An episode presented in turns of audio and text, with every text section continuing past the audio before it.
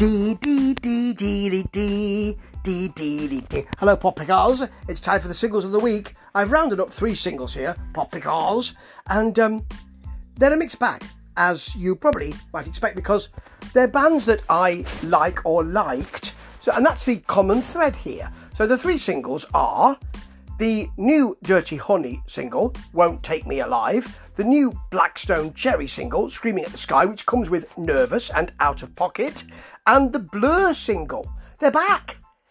There's a video of them, black and white, of course, of course, Moody are playing live, and that's called St. Charles Square. Let's start with that. Now, in the past, I really like Blur in their. I really like Modern Life is Rubbish, their second album. It's their second album, isn't it? I quite like Parklife. I do like The Great Escape. I think it's fantastic. Even with Country House on it, which I don't like. But, you know, the, it really, really, really could happen. Ba, ba, ba, ba. And I was really not delighted when they turned into a mini pavement. I mean, I like pavement. I just don't want to hear them being being thought of by Blur. Not imitated, that's a different thing, but thought of by Blur.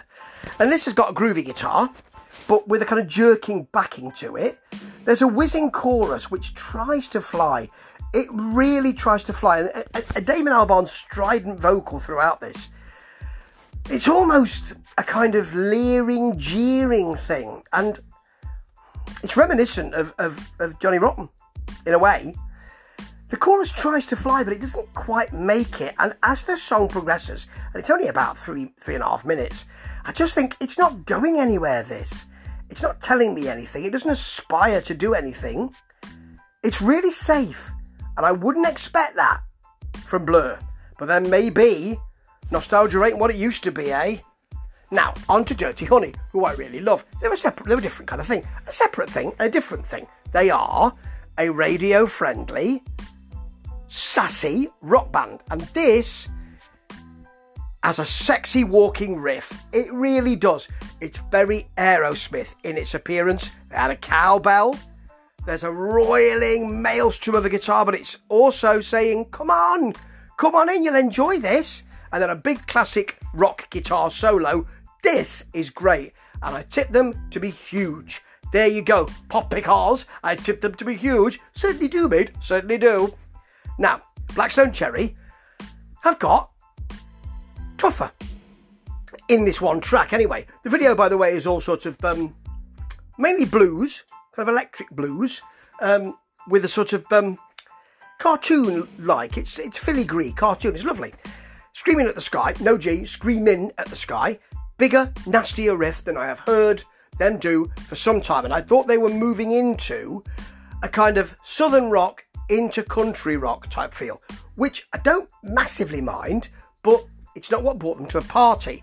This has got an accessible chorus though, they're very good at that. That'll be a feature of these three tracks. The solo's really big, nervous, bangs about on big beats and a and a pretty ginormous riff. But the verse suddenly gets a bit poppy and it's a real gear change. So I don't feel there's a segue, I feel there's kind of into that.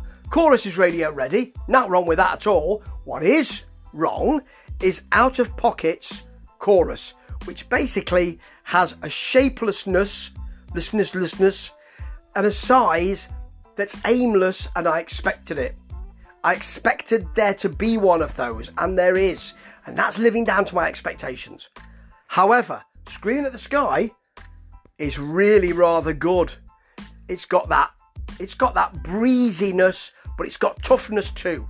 So, pick of the bunch here Dirty Honey, Blur, Disappointing, Blur, Disappointing, Black Stone Cherry, alright. There you have it, Pop pickers. More soon. Ta ta.